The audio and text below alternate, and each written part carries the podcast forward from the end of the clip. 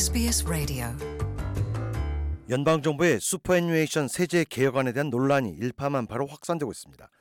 노동당은 앞서 발표한 대로 2025-26 회계년도부터 슈퍼 적립금 잔고가 300만 달러를 넘을 경우 기존의 세제 혜택을 대폭 축소할 방침임을 기정사실화했습니다. 이럴 경우 슈퍼 적립금 잔고가 300만 달러 이상일 경우 슈퍼 수익금에 대한 세율이 15%에서 30%로 대폭 인상되고 개개인의 자발적 추가 슈퍼 기여금에 대한 세율 역시 30%로 인상됩니다. 이 같은 정부 조치에 대해 사회 일각에서는 부유층에 대한 차별 정책, 계급 투쟁식 발상이라며 반발의 목소리를 높이고 있습니다. 연방 자유당 지도부도 차기 연방 총선에서 집권하면 노동당의 슈퍼 개혁안부터 즉각 폐지하고 현 상태로 원상 복귀시킬 것이라며 배수진을 쳤습니다. 자유당은 무엇보다 2022 연방 총선의 공약을 위배한 처사로 국민을 기만하는 정책이라는 입장을 재차 강조했습니다.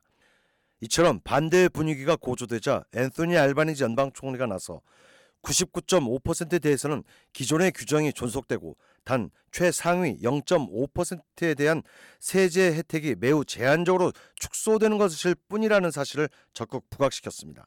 알바니지 연방 총리는 항간에서 주장하는 이중과세 혹은 소급 적용이라는 주장에 대해서도 전혀 사실이 아니라고 적극 논박했습니다. 슈퍼 세제 개혁안을 처음 공론화한 짐 차머스 연방 재무장관은 슈퍼 세제 개혁은 책임 있는 경제 관리를 위한 필수 조치라고 강조했습니다. 99.5% of people in the system will be unaffected uh, by what we have put forward.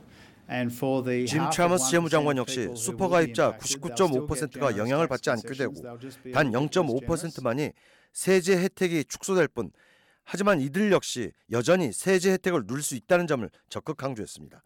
노동당 정부의 슈퍼 세제 개혁안으로 영향을 받게 될 이른바 0.5%는 전국적으로 8만여 명으로 추산됩니다. Want to hear more stories like this? Subscribe to our regular podcasts on iTunes.